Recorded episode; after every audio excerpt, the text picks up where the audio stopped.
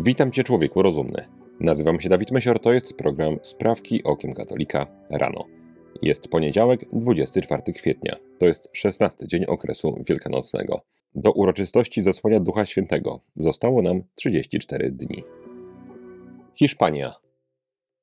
Jak donosi hiszpańska prasa, dyrektorzy szkół podstawowych i średnich będą zobowiązani składać doniesienia państwowym służbom socjalnym na rodziców, którzy sprzeciwiają się tzw. Tak zmianie płci swojego dziecka.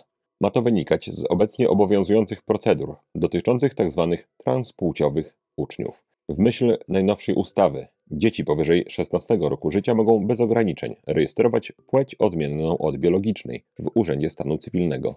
Młodsze dzieci muszą dodatkowo uzyskać zgodę rodziców, a w niektórych przypadkach zatwierdzenie sądowe. W dokumencie instruktorzowym, który otrzymała jedna ze szkół w Katalonii, czytamy: W przypadku sprzeciwu przedstawicieli prawnych, czyli najczęściej rodziców, dyrekcja zawiadomi służby socjalne o niezgodności w podejściu do sprawy nieletniego znajdującego się w sytuacji transpłciowości. Szkoły będą musiały w pełni dostosować się do ucznia, a więc bez żadnych wyjątków respektować płeć, z którą dany uczeń się aktualnie identyfikuje i zwracać się do niego używając imienia, które sobie wybierze. Placówki szkolne zobowiązane zostaną także do udostępnienia toalet mieszanych oraz oczywiście zezwolenia na uprawianie sportu zgodnie z deklarowaną płcią. Francja. Na 27 kwietnia zaplanowane zostało kolejne profanacyjne wydarzenie we Francji. Na dachu jednej z wież bazyliki Notre-Dame de Fauvier w Lyonie miał odbyć się koncert. W wydarzeniu miało wziąć udział sześciu DJ-ów i raperów, którzy mieli zagrać na dachu bazyliki koncert Woke w celu przełamania uprzedzeń na temat muzyki techno. Występ miał być dodatkowo transmitowany na żywo na placu Świętego Jana w Lyonie. Pomysłodawcą koncertu było młodzieżowe stowarzyszenie Kiedu Son, a w organizację włączyć się miała fundacja działająca przy bazylice. Mobilizacja i wyraźny sprzeciw wiernych doprowadził na szczęście do odwołania koncertu. We wpisie czytamy: Wydarzenia wspierane przez Fundację Fovier muszą koniecznie odbywać się w duchu jedności i pokoju. Ponieważ już tak nie jest, fundacja zdecydowała, że nie jest już w stanie zorganizować takiego wydarzenia. Trzecia sprawka to krótka żywotów świętych dawka. Dziś wspomnienie świętego Fidelisa Sigmaringen, męczennika, Święty Fidelis urodził się w roku 1578 w niemieckiej miejscowości Sigmaringen. Na chrzcie otrzymał imię Marek. Jego ojciec, Jan Roy, był burmistrzem miasta. Podczas swojego pobytu we Fryburgu święty Fidelis uzyskał doktorat z filozofii oraz doktorat obojga praw, czyli prawa kanonicznego oraz prawa świeckiego. Następnie został nadwornym radcą prawnym jednego z książąt niemieckich, ale z uwagi na panujące wśród prawników złe obyczaje, zrezygnował z urzędu i wstąpił do zakonu kapucynów. W roku 1612, w wieku 34 lat, przyjął święcenia kapłańskie oraz przywdział habit, otrzymując imię zakonne Fidelis. Był gwardianem w kilku klasztorach, a także prowadził działalność duszpasterską wśród protestantów. W 1621 roku papież Grzegorz XV powierzył kapucynom organizację misji w szwajcarskiej Recji, opanowanej przez kalwinizm. Zakon skierował tam 43-letniego Fidelisa, który jako prefekt przemierzał całą okolicę, głosząc kazania i tocząc dysputy teologiczne z protestantami.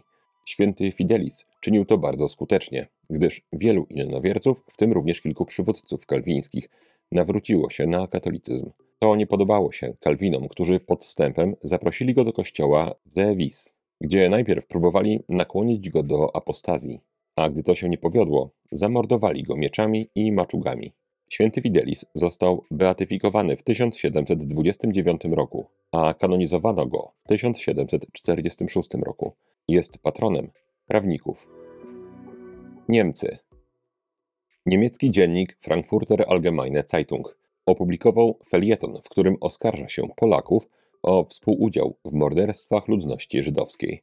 Autorki felietonu politolog i doradca Ministerstwa Spraw Wewnętrznych do spraw wrogości wobec muzułmanów, pani Saba Nur Chima oraz dyrektor Centrum Edukacyjnego imienia Anny Frank we Frankfurcie nad Menem, pani Meron Mendel, skrytykowały niedawne porozumienie pomiędzy polskim rządem a władzami Izraela w sprawie wycieczek izraelskiej młodzieży do Polski.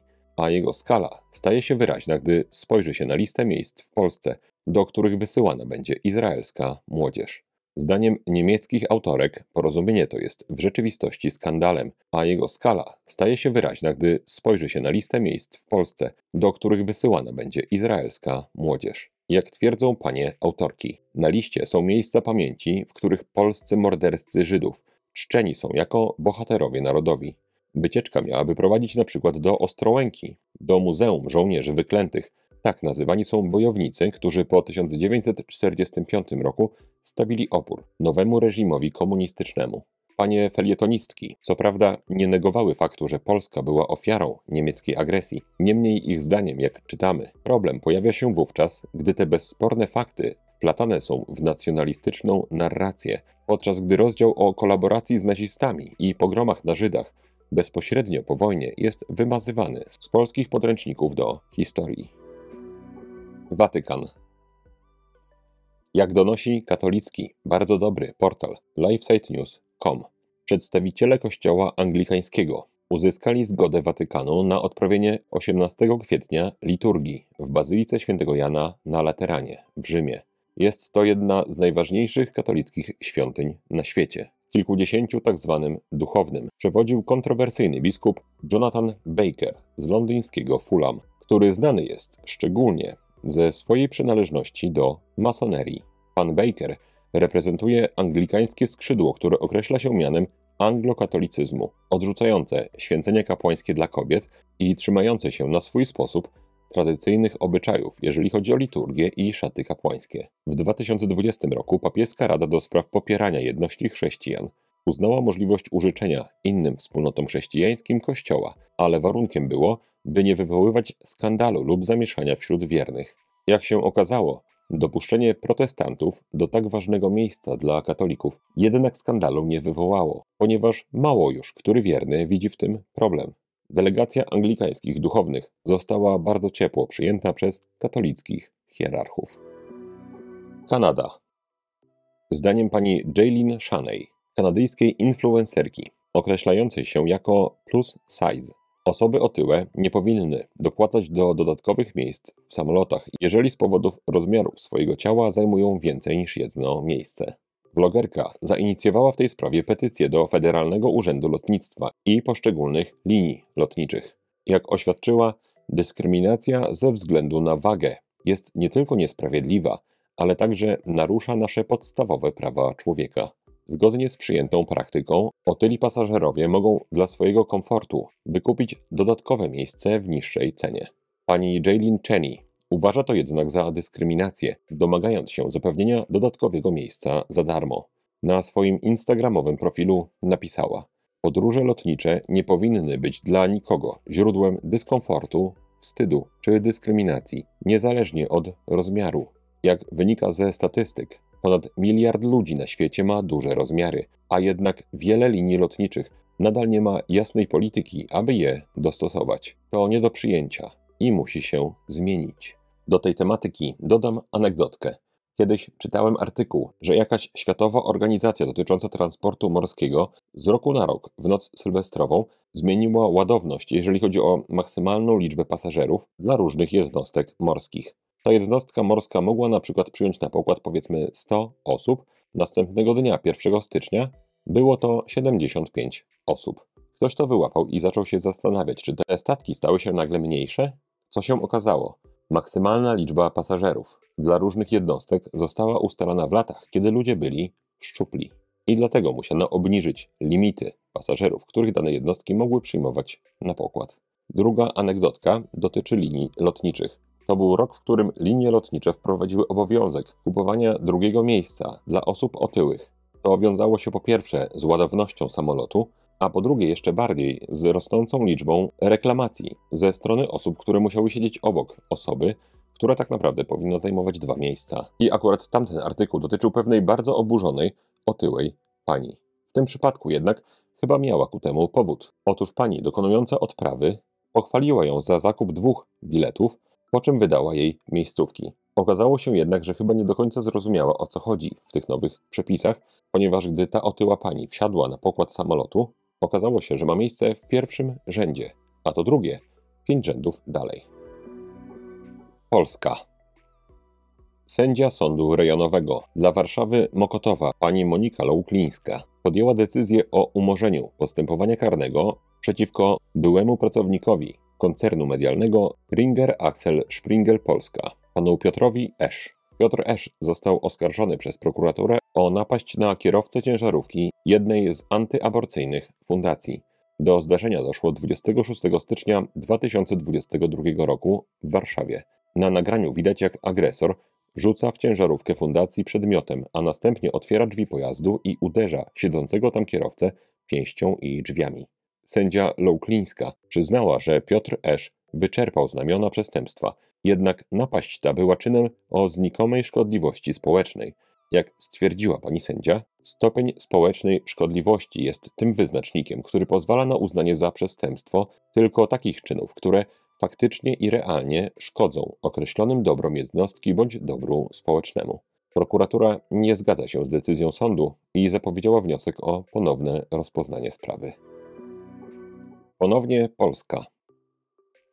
Polski youtuber posługujący się pseudonimem Oj Wojtek zapowiedział otwarcie własnej restauracji.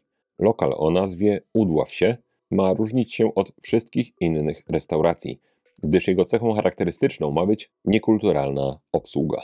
W ogłoszeniu wywieszonym na drzwiach lokalu czytamy: Jeśli liczyłeś na miłą obsługę, to se k***a idź do Gesslerowej. My założyliśmy tę knajpę tylko i wyłącznie dla pieniędzy.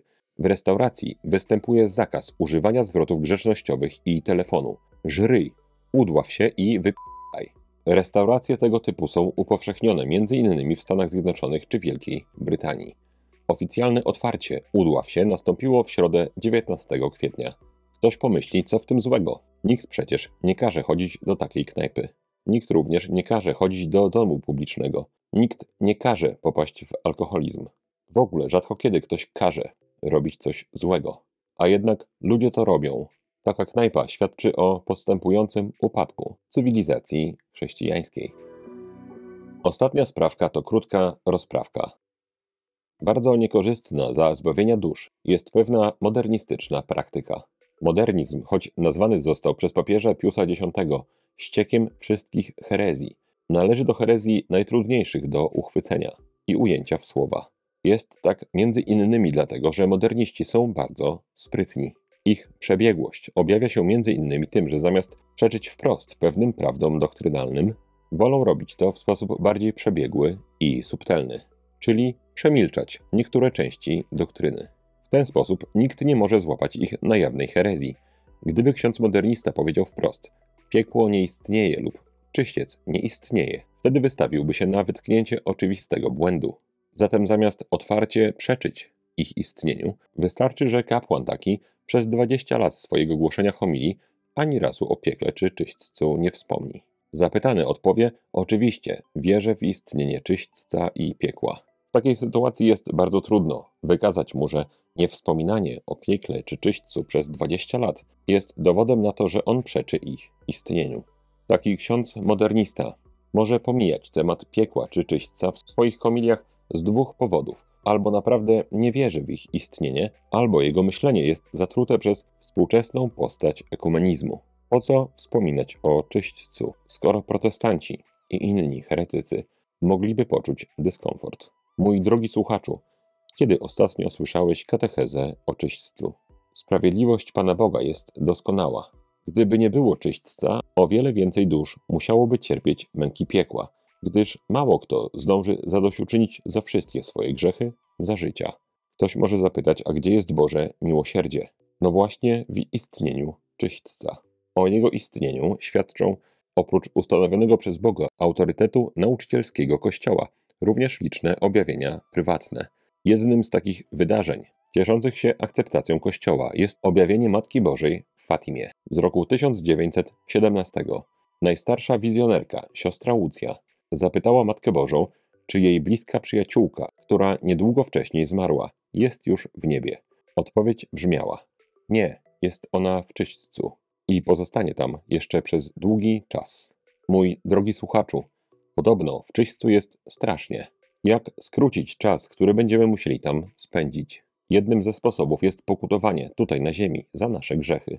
Można na przykład wybrać jeden rodzaj grzechów z przeszłości, na przykład grzechy nieczystości, grzechy przekleństw, kłamstwa, wielomówstwa, wodzenia innych do grzechu, braku szacunku dla rodziców i wszystkich pozostałych rodzajów grzechów, których się dopuściliśmy. I w intencji każdego rodzaju grzechu poświęcić na przykład jeden dzień o chlebie i wodzie, albo jakąś inną, najlepiej uzgodnioną z księdzem, formę pokuty. To naprawdę bardzo się, przepraszam za słowo, opłaca. To na dzisiaj wszystkie sprawki okiem katolika rano. Jeżeli chcesz mi pomóc, a słuchasz tego na YouTubie, daj proszę łapkę w górę pod tym filmem i napisz komentarz. Życzę Wam błogosławionego poniedziałku. Święty Fidelisie Sigmaringen, módl się za nami. Człowieku rozumny, trzymaj się, nie łam się i bardzo Ci dziękuję za Twój czas. Do usłyszenia jutro. Z Panem Bogiem.